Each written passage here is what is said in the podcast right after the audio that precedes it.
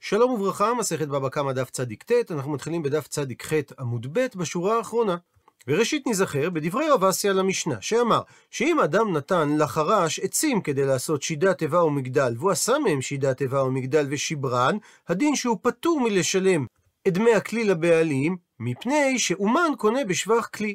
שואלת הגמרא, לימה מסייע לי? אולי ניתן לסייע לדברי רב אסי מהמשנה בדף ק שאמרה, אדם הנותן צמר לצבא, הפכנו דף והקדיחו יורה, דהיינו שנתקלקל הצבע מעצמו, מפני שהצבעי השאיר את הצמר ביורה על גבי האש יותר מדי זמן. הדין במקרה כזה, שנותן לו הצבא לבעלים דמי צמרו. עד לכאן לשון המשנה, ומדייקת הגמרא. דמי צמרו אין, הוא אכן נותן לו, אבל דמי צמרו ושבחו הוא לא נותן לו. והיות שהמשנה לא אמרה אחרת, לאו האם לא ניתן לומר שהקדיחו את הצמר לאחר הנפילה שלו ליורה, כך שמדובר לאחר שכבר קלט הצמר את הצבע, דאי כשבחה. ויש כבר שבח שנעשה בצמר, היות שלא מדובר על צמר גולמי, אלא על צמר צבוע. ושמע מנין כך, שהסיבה שהוא לא צריך לשלם את דמי השבח, מפני שאומן קונה בשבח כלי, כדברי רב אסי. דוחה את הדברים, אמר שמואל, אחא במאי עסקינן, כאן במשנה באיזה מציאות מדובר, כגון שהקדיחו את הצמר בשעת הנפילה ליורה. והצבע עוד לא הספיק להיספק בצמר, ובמצב כזה דלקה שבחה. אין שבח בצמר, וממילא לא ניתן להוכיח מהמשנה כשיטת רב אסי. מקשה הגמרא, אבל אם כך, אז במידה וכן הקדיחו את הצמר לאחר נפילה, שהוא כבר קלט את הצבע, מה יהיה הדין לשיטת שמואל, שנותן לו דמי צמרו ושבחו? אז אם כך, לאמא שמואל, לית לדרב אסי? שהואיל והוא העמיד את המשנה במצב שאין שבח בצמר, אז ניתן לדייק שהוא לא סובר כשיטת רב אסי. והיות שקיים עליהם במסכת בכורות שפוסקים כשמואל בדיני, אז משמע שלא עושים כרב אסי. מתרצת הגמרא, אמר לך, יאמר לך על כך שמואל, אחא במאי עסקינן, כאן באיזה מציאות מדובר, כגון דצמר וסימנים דבעל הבייתם, והצבא אגר ידיהו דשקיל. הוא מקבל כמשכורת רק את שכר הפעולה שהוא עושה. ולכן משמע מהמשנה, שאם הוא הקדיח את הצמר לאחר נפילה, שהוא כבר קלט את הצבע, הוא אכן צריך לשלם לבעל הצמר גם את דמי הצמר הגולמי וגם את דמי השבח, שהרי הוא גרם היזק לצמר וסימנים ששייכים לבעל הבית, ובאופן הזה לא שייך לומר שמשמע מהמשנה שאומן קונה בשבח כלי, שהרי הסימנים הם אלו שהשביחו את הצמר, והצבא הוא רק שכיר בעלמא. אבל באופן כללי ניתן לומר ששמואל מסכים לדברי רב אסי, שאומן שהסימנים שלו כן קונה בשבח כלי, ולכן הוא לא ישלם אלא את דמי הצמר, גם אם הוא הקדיח את היורה לאחר הנפילה. אי אחי, אבל אם כך מקשה הגמרא, מדוע אמרה המשנה נותן לו דמי צמרו? הרי נותן לו דמי צמרו וסימנין מבעילי. צריכה הייתה המשנה לומר שהצבא צריך לשלם את דמי הצמר ואת דמי הסימנין, שהרי שמואל העמיד את המשנה שהצמר והסימנים דבעל הבית והצבא הוא רק שכיר. אלא אומרת הגמרא, שמואל דיחוי קמד חילי. כלומר, שמואל העמיד את המשנה באופן הזה, כדי שלא נאמר שמהמשנה יש סיוע לדברי רב אסי. אבל אין להסיק מכך ששמואל חלק על רב אסי. ממשיכה הגמרא ומביאה האשמה, בו שמע הוכחה כנגד דברי רב אסי. שאומרת הברייתא במסכת בבא מציע, אדם הנותן תניתו לאומן, כדי שיתקן אותה. כאשר גמרו האומן את התיקון והודיעו לבעלים, אפילו מכאן ועד עשרה ימים, אינו עובר עליו הבעלים משום האיסור שנאמר בפסוק, לא תעשוק את רעך ולא תגזול, לא תלין פעולת שכיר איתך עד בוקר. שהיות שהוא רק הודיע לו, אבל לא נתן לו חזרה את הטלית, אז אין כאן איסור שלא תלין. אבל אם נתנה לו לבעלים את הטלית בחזרה בחצי היום, אז כיוון ששקעה עליו החמה, עובר עליו הבעלים במידה והוא לא שילם לו את המשכורת משום בל תלין. עד לכאן ציטוט הברייתא, ומוכיחה הגמרא, ואי סל כדעתך, ואם עולה על דעתך לומר כדברי רב אסי, שאומן קונה בשבח כלי, אז אם ככה, מאי, מדוע עובר הבעלים משום בל טלית? הרי בסופו של דבר, אם האומן קנה את הבגד, הוא מוכר אותו חזרה לבעלים, ואם כך, הוא לא היה שכיר שלו, ולכן לא שייך פה איסור של בל טלין. עונה על כך, אמר רב מרי, ברי בנו דרב כהנא, שדיברה הברייתא בגרדא דסרבלה, באומן כזה שהוא לא מתקן את הבגד, אלא הוא מסרק את הבגד. דלי כשבחה, שבאופן הזה אין שבח גדול בבגד, ולכן האומן לא קונה את הבגד, אלא מקבל כסף עבור פעולת הסירוק. מקשה הגמרא, אבל סוף סוף, למה יהב אני עלי לריכוכי? לאיזה צורך הביאו את הבגד לאומן? כדי שהוא ירכך אותו על ידי הסירוק, וכיוון דרקחי היינו שבחה. והיות שהתרכך הבגד, אז זה השבח שנוצר בו. ואם אומן קונה בשבח כלי, אז הוא צריך לקבל את הכסף כדמי מכירה ולא משום שכר פעולה. ואם כך, אז לא שייך בזה איסור של בלטלין. מתרצת הגמרא לא צריכה, לא הוצרכה הברייתא ללמדנו, אלא את המקרה דאגרי לביצ'י, ששכרו את האומן כדי לדרוך על הבגד, והתנה עמו בעל הבגד מראש על סכום הדריכות. ביצ'ה ביצ'ה במעתה. כל דריכה ודריכה במעה. דהיינו שכירות, שבאופן הזה הוא מקבל משכורת כשכיר יום, ולא כקבלן שקונה את הכלי בשבח.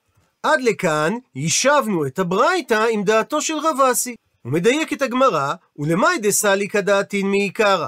לפי מה שהבנו בהתחלה, שהברייתא מדברת על מציאות דלא אגרי לביצ'י, שלא שכרו את האומן כשכיר יום לדרוך על הבגד, אלא כקבלן, מסייע לי לרב ששת.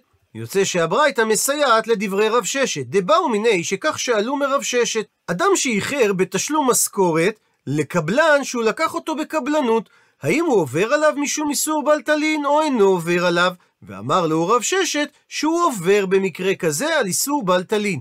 וזה תואם להבנה הראשונה בברייתא, שמדובר על גרדא דסרבלה, שלקחו את האומן בקבלנות לסרוק את הבגד, ולאחר שהוא נתן את הבגד לבעלים, חייב הבעלים לשלם לו, כי אם תשקע החמה ללא תשלום, הוא עובר עליו משום בלטלין. ושואלת הגמרא לימה, האם נכון לומר דרב ששת, שאמר שגם בקבלנות יש איסור בלטלין, פליגה דרב אסי? שאמר שאומן קונה בשבח כלי? הוא מסביר רש"י, שמזה שרב ששת אמר, שבעיכוב תשלום לקבלן עובר המעכב על איסור בלטלין, זאת אומרת שהוא סובר שאין אומן קונה בשבח כלי. אז כיוון שכך, היכן שנתן לו הבעלים עצים לעשות מהם תיבה, ועשה מהם האומן תיבה ושיבר אותה, לשיטת רב ששת, ישלם האומן סכום של תיבה, מה שאין כן לשיטת רב אסי, שאמר שהאומן יהיה פטור. עונה על כך, אמר שמואל ברכה, שניתן להעמיד את השאלה ששאלו את רב ששת בשליחא דאיגרתא, שלקחו בקבלנות אדם להיות שליח להעביר איגרת ממקום למקום, וזה נחשב לקבלנות ולא לשכיר יום, ובמקרה הזה אמר רב ששת, שעוברים על בלטלין, כי בשליחות לא קיים שבח בכלי, שעל ידו יכול הקבלן לקנות אותו. וממילא הוא מקבל תשלום על הפעולה שהוא עושה, ולכן הוא מוגדר כשכיר, שיש בו איסור של בלטלין. וזה לא סותר את דברי רב אסי, שדיבר על מציאות של אומן שקונה בשבח כלי. ממשיכה הגמרא ושואלת, לימה כתנאי, אולי דברי רב אסי תלויים במחלוקת התנאים הבאה, שאומרת הברייתא במסכת קידושין. אישה שנתנה תכשיטים לאומן ואמרה לו, עשה לי שירים, נזמין וטבעות ויקדש לך. זאת אומרת, היא נותנת לו את חומר הגלם ואומרת לו, תעשה לי מחומר הגלם שלי צמידים ושאר תכשיטים, ואני אקדש לך בשכר פעולתך. אז כיוון שעשה אני מקודשת, אלו דברי רבי מאיר. וחכמים לעומת זאת אומרים, אינה מקודשת עד שיגיע ממון לידה. עד לכאן ציטוט הברייתא, וביחס לדברי חכמים שואלת הגמרא, מהי ממון? לאיזה ממון התכוונו חכמים שאם הוא הגיע לידה היא מקודשת? אילם, האם תאמר שהכוונה לאותו ממון שהיא נתנה לה צורף, ואמרו חכמים שכאשר הוא יחזיר לה את התכשיטים, את הממון הזה, אז היא תתקדש לו. מכלל דרבי מאיר שחלק על חכמים סבר שגם את אותו ממון הוא לא צריך להחזיר לה ובכל זאת היא תהיה מקודשת? אלא אם כך, אז לשיטת רבי מאיר, במה היא מקדשה? במה היא מקודשת לו? הרי הוא לא נתן לה שום דבר, אלא פשיטא, בהכרח צריך לומר, מהי הכוונה ממון שאמרו חכמים? ממון אחר, שהוא נותן בנוסף לתכשיטים שהוא מחזיר לה. ורבי מאיר חלק עליהם ואמר שמספיק שהוא יחזיר את התכשיטים כדי שהיא תתקדש לו. וסברו התלמידים שהקשו את השאלה שצריך להסביר את הברייתא באופן הבא. דכולי עלמא, גם רבי מאיר וגם חכמים סוברים שישנה לשכירות מתחילה ועד סוף. מסביר רש"י, שכיוון שעלה שכרו של הפועל לפרוטה, מיד נתחייבה לו פרוטה זו, והיא נחשבת כמילווה אצל הבעלים. כי חובו של בעל הבית כלפי הפועל חל מתחילת עבודתו של הפועל ועד סיומה, על כל פעם ופעם שעשה הפועל מלאכה שווה פרוטה. ובנוסף לכך, ודכולי עלמא, רבי מאיר וחכמים מסכימים שהמקדש במיל ואינה מקודשת, שהרי הוא לא נותן לה ממון בפועל בשעת הקידושין, ואם כך, מה אליו באומן קונה בשבח כלי כמפלגי? האם נקודת המחלוקת בין רבי מאיר וחכמים היא לא בדיוק במה שאמר רב אסי שאומן קונה בשבח כלי? דרבי מאיר סבר שהאישה מקודשת כיוון שהאומן קונה בשבח כלי, והיא מתקדשת בשבח הזה למרות שהוא לא נתן לה ממון אחר. ורבנן לעומת זאת סברי שאין אומן קונה בשבח כלי, ולכן היא אינה מקודשת לו עד שיגיע ממון אחר לידה. ונציב את הדברים בטבלה הבאה. בשלב השאלה מבינה הגמרא שרבי מאיר וחכמים מסכימים שישנה לשכירות מתחילה ועד סוף, או במילים אחרות, שהשכר של הפועל הוא מלווה אצל הבעלים. והיות שרבי מאיר וחכמים מסכימים שהמקדש במלווה אינה מקודשת, אז בהכרח שהם נחלקו האם אומן קונה בשבח כלי, שלשיטת רבי מאיר אומן קונה בשבח כלי, ולכן, כיוון שהוא החזיר את התכשיטים שכוללים את השבח לאישה, היא מקודשת. ולפי זה יוצא שרב אסי סבר כרבי מאיר ולא כחכמים. דוחה הגמרא ומביאה שלוש אפשרויות נוספות להסביר את הברייתא. אפשרות ראשונה, שלא זה הסבר הברייתא, אלא דכולי עלמא סוברים שאין אומן קונה בשבח כלי, אלא הכה כאן בברייתא, בישנה לשכירות מתחילה ועד סוף כמפלגי. נחלקו התנאים כיצד מסתכלים ומגדירים את עבודתו של הפועל. רבי מאיר סבר שאין לשכירות אלא לבסוף, זאת אומרת שחובו של בעל הבית כלפי הפועל חל רק עם סיום מלאכת הפועל ולא קודם לכן. ולכן כאשר הצורף נותן חזרה את התכשיט לאישה, באותה נקודת זמן היא מתחייבת לשלם לו, והוא יכול לקדש אותה על ידי שהוא מוחה לה על כך. ורבנן לעומת זאת סברי, שיש לשכירות מתחילה ועד סוף, ולכן הצורף לא יכול לקדש את האישה בשעה שהוא מחזיר לה את התכשיטים, כי הסכום שהאישה חייבת לו מוגדר כמילווה. ושוב נציב את הדברים בטבלה, שלפי ההסבר הזה, רבי מאיר וחכמים סוברים שאומן לא קונה בשבח כלי. ונקודת המחלוקת ביניהם היא האם ישנה לשכירות מתחילה ועד סוף. שלשיטת רבי מאיר אין לשכירות אלא לבסוף, וממילא החזרת התכשיטים מייצרת את חיוב התשלום ואין כאן מלווה, ולכן ניתן לקדש את האישה על ידי החזרת התכשיטים, מה שאין כן לשיטת חכמים, שסוברים שיש לשכירות מתחילה ועד סוף, ולא ניתן לקדש את האישה במלווה. והיא באי תימה, ואם תרצה תאמר, פירוש שני לברייתא, דכולי עלמא, גם רבי מאיר וגם חכמים מסכימים שישנה לשכירות מתחילה ועד סוף. ואחא, וכאן בברייתא, במקדש במילווה כמפלגי. נקודת המחלוקת, האם ניתן לקדש במילווה? דרבי מאיר סבר המקדש במילווה מקודשת, ורבנן סברי שהמקדש במילווה אינה מקודשת. וגם על פי ההסבר הזה, שניהם סוברים שאומן לא קונה בשבח כלי. הפכנו דף, רבא אמר שישנה אפשרות שלישית להסביר את הברייתא. דכולי עלמא שגם רבי מאיר וגם חכמים סוברים שישנה לשכירות מתחילה ועד סוף, ודכולי עלמא, ושניהם גם מסכימים, שהמקדש במילווה אינה מקודשת. ודכולי עלמא, ושניהם מסכימים גם, שאין אומן קונה בשבח כלי. אלא הכא, כאן בברייתא, במאי עסקינן, באיזה מציאות מדובר, כגון שהוסיף לה הצורף נופך משלו. ומשמעות הדבר, שהוא הוסיף אבן טובה על חשבונו לתכשיט של האישה, שהרי המילה נופך היא אחת מ-12 אבני החושן הנמנות בספר שמות. ומכאן התגלגלה המשמעות המושאלת, שהוסיף נופך משלו, פירושו, הוסיף משהו משלו לדבר. כאשר רבי מאיר סבר שאדם שמקדש במילווה ופרוטה, דעתה של האישה להתקדש הפרוטה, ורבנן לעומת זאת סברי, שאדם המקדש אישה במילווה ופרוטה, דעתה של האישה המילווה. ולכן לפי רבי מאיר האישה מתקדשת כי דעתה על הפרוטה ולא על מחילת המילווה, ולפי חכמים האישה לא מתקדשת כי דעתה להתקדש על מחילת המילווה, שזה עיקר הסכום. ושוב נעזר בטבלה.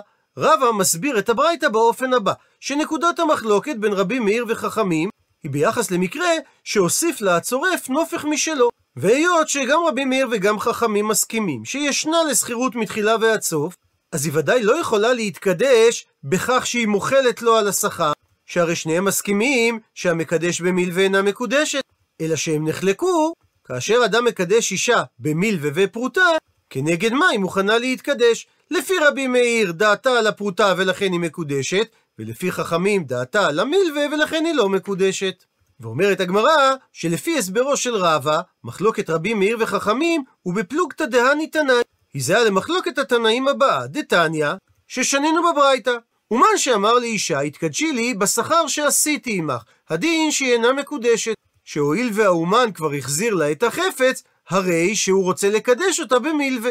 אבל אם הוא אומר לה את זה בלשון עתיד, התקדשי לי בשכר שאעשה עמך, הדין שהיא מקודשת, כי תנא קמא סובר, שאינה לשכירות אלא לבסוף, ולכן כאשר האומן מחזיר לאישה את החפץ, רק אז נוצר החיוב, וממילא היא מתקדשת לו עבור שכרו.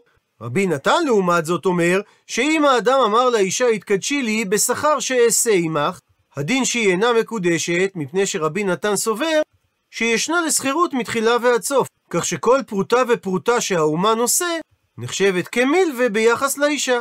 וכל שכן אם הוא אמר לה התקדשי לי בשכר שעשיתי עמה, שהרי ודאי שמיום שהוא החזיר לה את החפץ, נזקף שכרו עליו במילווה.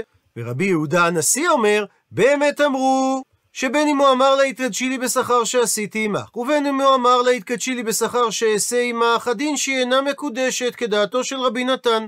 אבל, ואם הוסיף לה נופך משלו, מקודשת. מפני שרבי יהודה הנשיא סבר שהמקדש במיל ובפרוטה, דעתה הפרוטה. ורבי נתן לעומת זאת, שלא אמר את האפשרות הזאת, משמע שהוא סובר, שגם במקרה שהוא הוסיף לה נופך משלו, היא אינה מקודשת, כי המקדש במיל ובפרוטה, דעתה מילווה.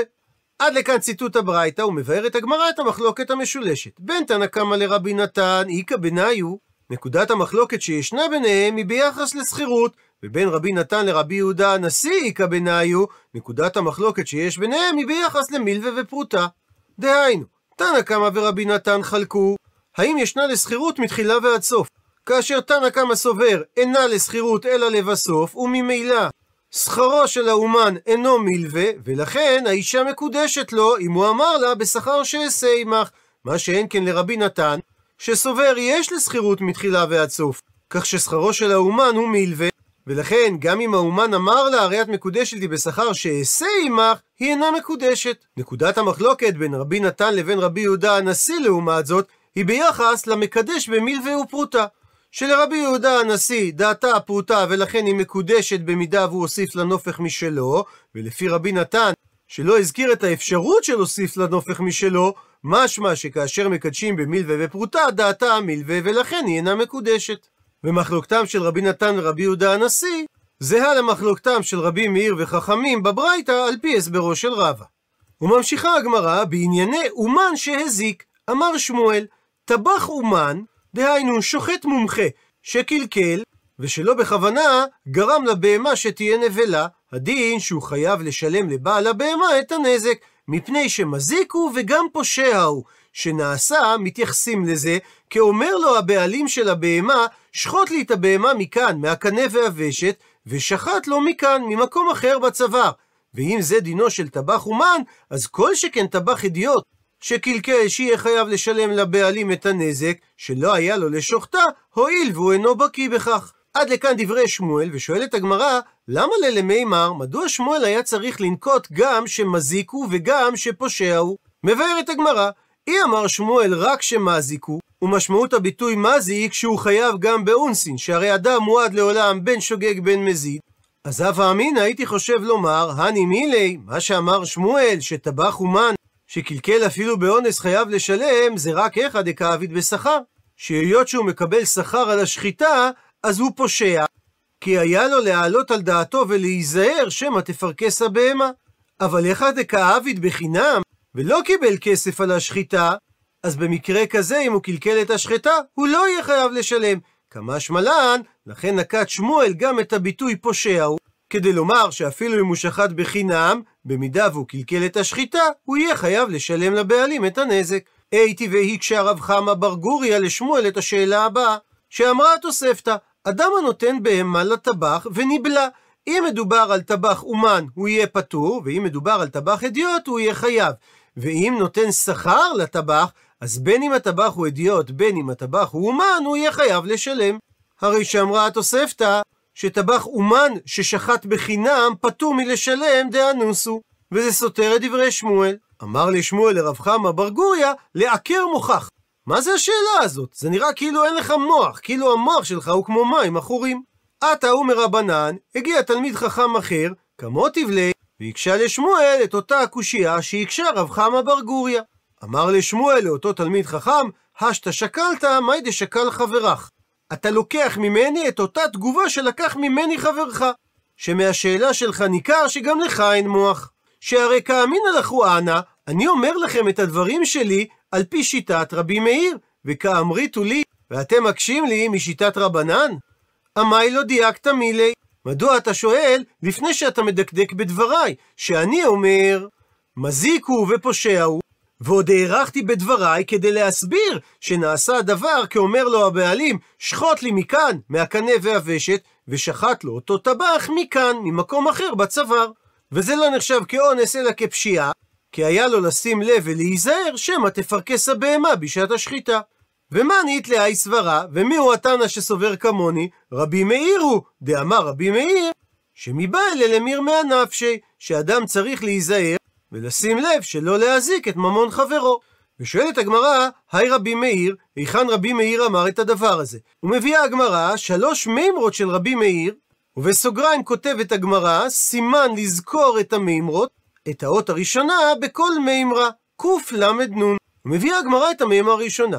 אילם, האם תאמר שזה הרבי מאיר דתנן, ששנינו במשנה, כשרו בעליו במוסרה ונעל בפניו כראוי, ובכל זאת ויצא והזיק, אז בין אם הוא תם בין אם הוא מעד, הוא חייב דברי רבי מאיר.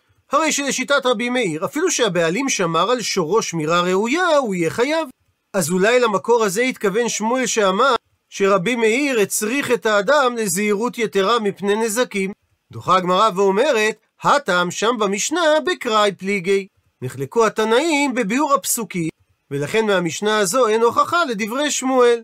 אלא אומרת הגמרא, הרבי מאיר. האם שמואל למד את זה מדברי רבי מאיר דתנן, שאמר במשנה בדף ק, שאדם שנתן לצבא לצבוע לו את הצמר בצבע אדום, וצבעו הצבא בצבע שחור, או להפך, שאמר לו לצבוע את זה בשחור וצבעו באדום, שרבי מאיר אומר שהצבא נותן לו דמי צמרו. וזה מפני שרבי מאיר כנראה מחייב את האדם להיזהר זהירות יתרה מלהזיק. דוחה הגמרא, שגם מהמשנה הזו אין הוכחה לדברי שמואל, מפני שהטם שם במשנה בידיים כלאו מיני, שהצבא התכוון לשנות מההוראה שאמר לו הבעלים בכוונה, ואין מכאן ראיה. מה אומר רבי מאיר על נזק שנעשה מחוסר זהירות? אלא אומרת הגמרא, הרבי מאיר, שמואל אמר את דבריו מדברי רבי מאיר דתנן, שהובאו במשנה בדף כ"ח, נשברה כדו ולא סילקה, או שנפלה גמלו ולא העמידה, רבי מאיר אומר שהוא יהיה חייב בנזקן, וחכמים אומרים שהוא יהיה פטור מדיני אדם וחייב בדיני שמיים, וקיים עלן. ומקובלנו דבנתקל פושע ופליגי, שמחלוקתם של חכמים ורבי מאיר היא במקרה שהכד או הגמל הזיקו ברשות הרבים, לפני שלבעלים היה הזדמנות להזיז אותם משם. ורבי מאיר חייב את הבעלים, מפני שהוא הגדיר נתקל כפושע, ועל סמך זה אמר שמואל, שהיה צריך להבין שהוא אמר את דבריו בשיטת רבי מאיר, שאדם צריך להיזהר מלגרום נזק. ועוד באותו עניין אמר רבא בר בר חנא שאמר רבי יוחנן, טבח אומן שקלקל חייב, ואפילו הוא אומן כטבחי ציפורי. מקשה על כך הגמרא, ומי אמר רבי יוחנן הכי? האם רבי יוחנן אמר דבר כזה? ואמר רבא בר בר חנא, עובדא הווה קמי דרבי יוחנן. הביאו מקרה לפני דרבי יוחנן בכניסתא, בבית הכנסת דמעון, ביחס לטבח אומן שהטריף עוף, ואמר לי רבי יוחנן לאותו טבח, זיל הייתי, לך תביא ראיה דממחית לתרנגולים, שאתה מומחה לשחיטת תרנגולים, ואפטורך מלשלם. וזה סותר את המימרה הקודמת שהביא רבא בר חנא בשם רבי יוחנן, שטבח אומן שקלקל חייו. מתרצת הגמרא לא קשיא, אין סתירה בין שתי המימרות. כאן שרבי יוחנן פטר אותו מדובר בחינם, וכאן שרבי יוחנן חייב אותו מדובר בשכר, כי הא, וזה תואם למה דאמר רב זירא, שהרוצה שיתחייב לו הטבח, במידה והוא יקלקל את הבהמה, יקדים לו דינר בשכרו. כי על ידי כך הוא הופך את השוחט לשומר שכר, ואם הוא ישחט את הבהמה והיא תתנבל, הוא יהיה חייב לשלם לו את הנזק. מי טבעי. מקשה הגמרא ממקור תנאי על דברי רבי יוחנן ורבי זרע, שאומרת התוספתא, אדם המוליך חיטים לטחון, הוא מסביר רש"י שמדובר על אדם הממונה על כך, וזה סדר הדברים שעליו לעשות. ראשית עליו ללטות את החיטים במים, אחר כך הוא צריך לקטוש אותם במכתשת, כאשר מטרת הפעולות הללו זה להסיר את הקליפה החיצונה, כדי שתהא הסולת שיוצאת נקייה. ואותו אדם, ולא לטטן את החיטים במים, ועשאן על ידי כך לקמח סובין או מורסן. וכן על אותו עיקרון, מי שנתן קמח לנחתום ועשאו הנחתום פת ניפולין, שהפת נשבר ונופל כשאוחזים אותו, וכן על אותו עיקרון, מי שנתן בהמה לטבח ונבלה הטבח, שבכל המקרים הללו האדם הזה חייב, מפני שהוא כנושא שכר. ומלשון התוספתא שאמרה כן נושא שכר, משמע שהוא חייב כנושא שכר, ואף על פי שבפועל הוא לא נושא שכר. זאת אומרת שהמעשה שלו נחשב כפשיעה ולא כאונס, ולכן למרות שהוא שומר חינם הוא יהיה חייב. וזה סותר את דברי רבי יוחנן ורב זיירא שאמרו שהנותן בהמה לטבח ונבלה חייב רק כאשר מדובר שהוא מקבל על כך שכר. מתרצת הגמרא, אל תשנה כן נושא שכר, אלא אימה תאמר שהנוסח בתוספתא זה מפני שהוא נושא שכר. ואז זה תואם לדברי רבי יוחנן ורב זיירא. ומספרת הגמרא, ההוא מגמורתא דעתי לקמי דרב.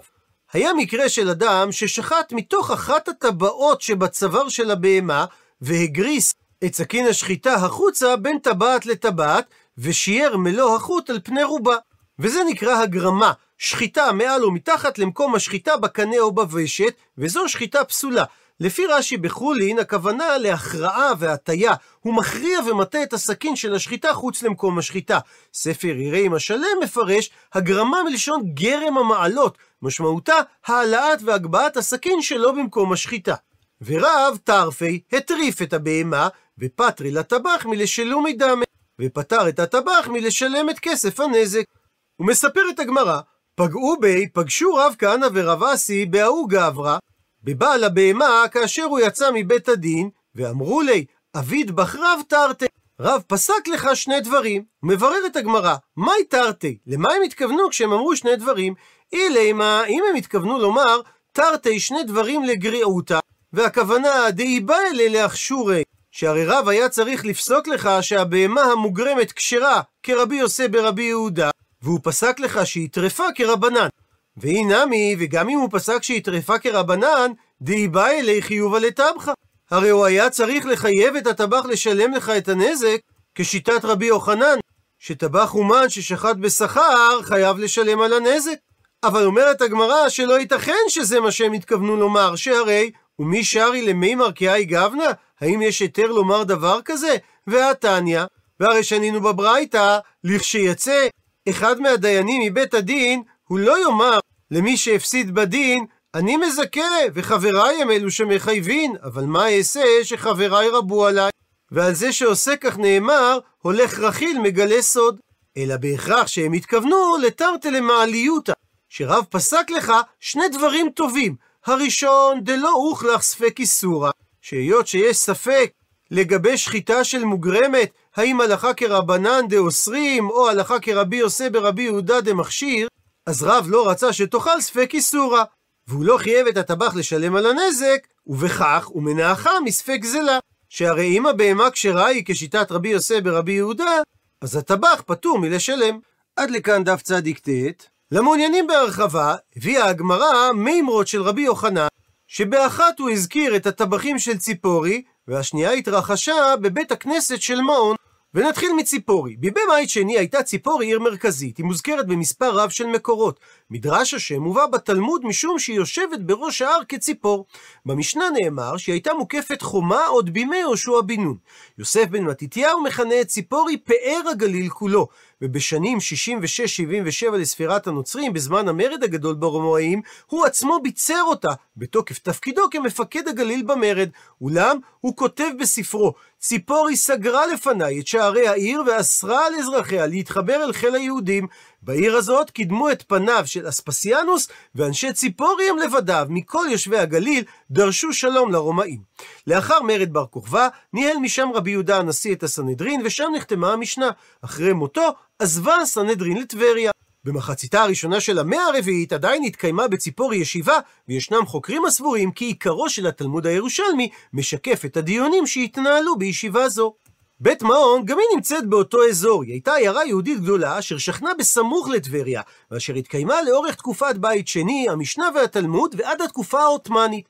העיירה נזכרת רבות בכתבי חז"ל, וכן בכתבי יוסף בן מתתיהו, בתור הפרבר העיקרי של טבריה בתקופה הרומית. היישוב היהודי בבית מעון המשיך להתקיים ברציפות אף מאות שנים רבות לאחר תקופת התלמוד, ועדות לקיומה של בית מעון כיישוב עם קהילה יהודית מצויה עד שלהי המאה ה-16. בראשית המאה ה-14 העיד הרב אשטורי הפרחי בספרו כפתור ופרח כי בית מעון נמצאת במרחק של תחום שבת אחד מטבריה, כקילומטר אחד. לפי מידע זה, ועל פי התייחסותו של יוסף בן מתתיהו, מקובל לזהות את מיקומה של העיירה הקדומה בסמוך לקברו של רבי עקיבא, באתר הארכיאולוגי חיר בית נאצר עדין, שמצפון מערב לטבריה העתיקה, כאשר השם הקדום נדד ברבות השנים לראש ההר הסמוך בצורה תל מעון.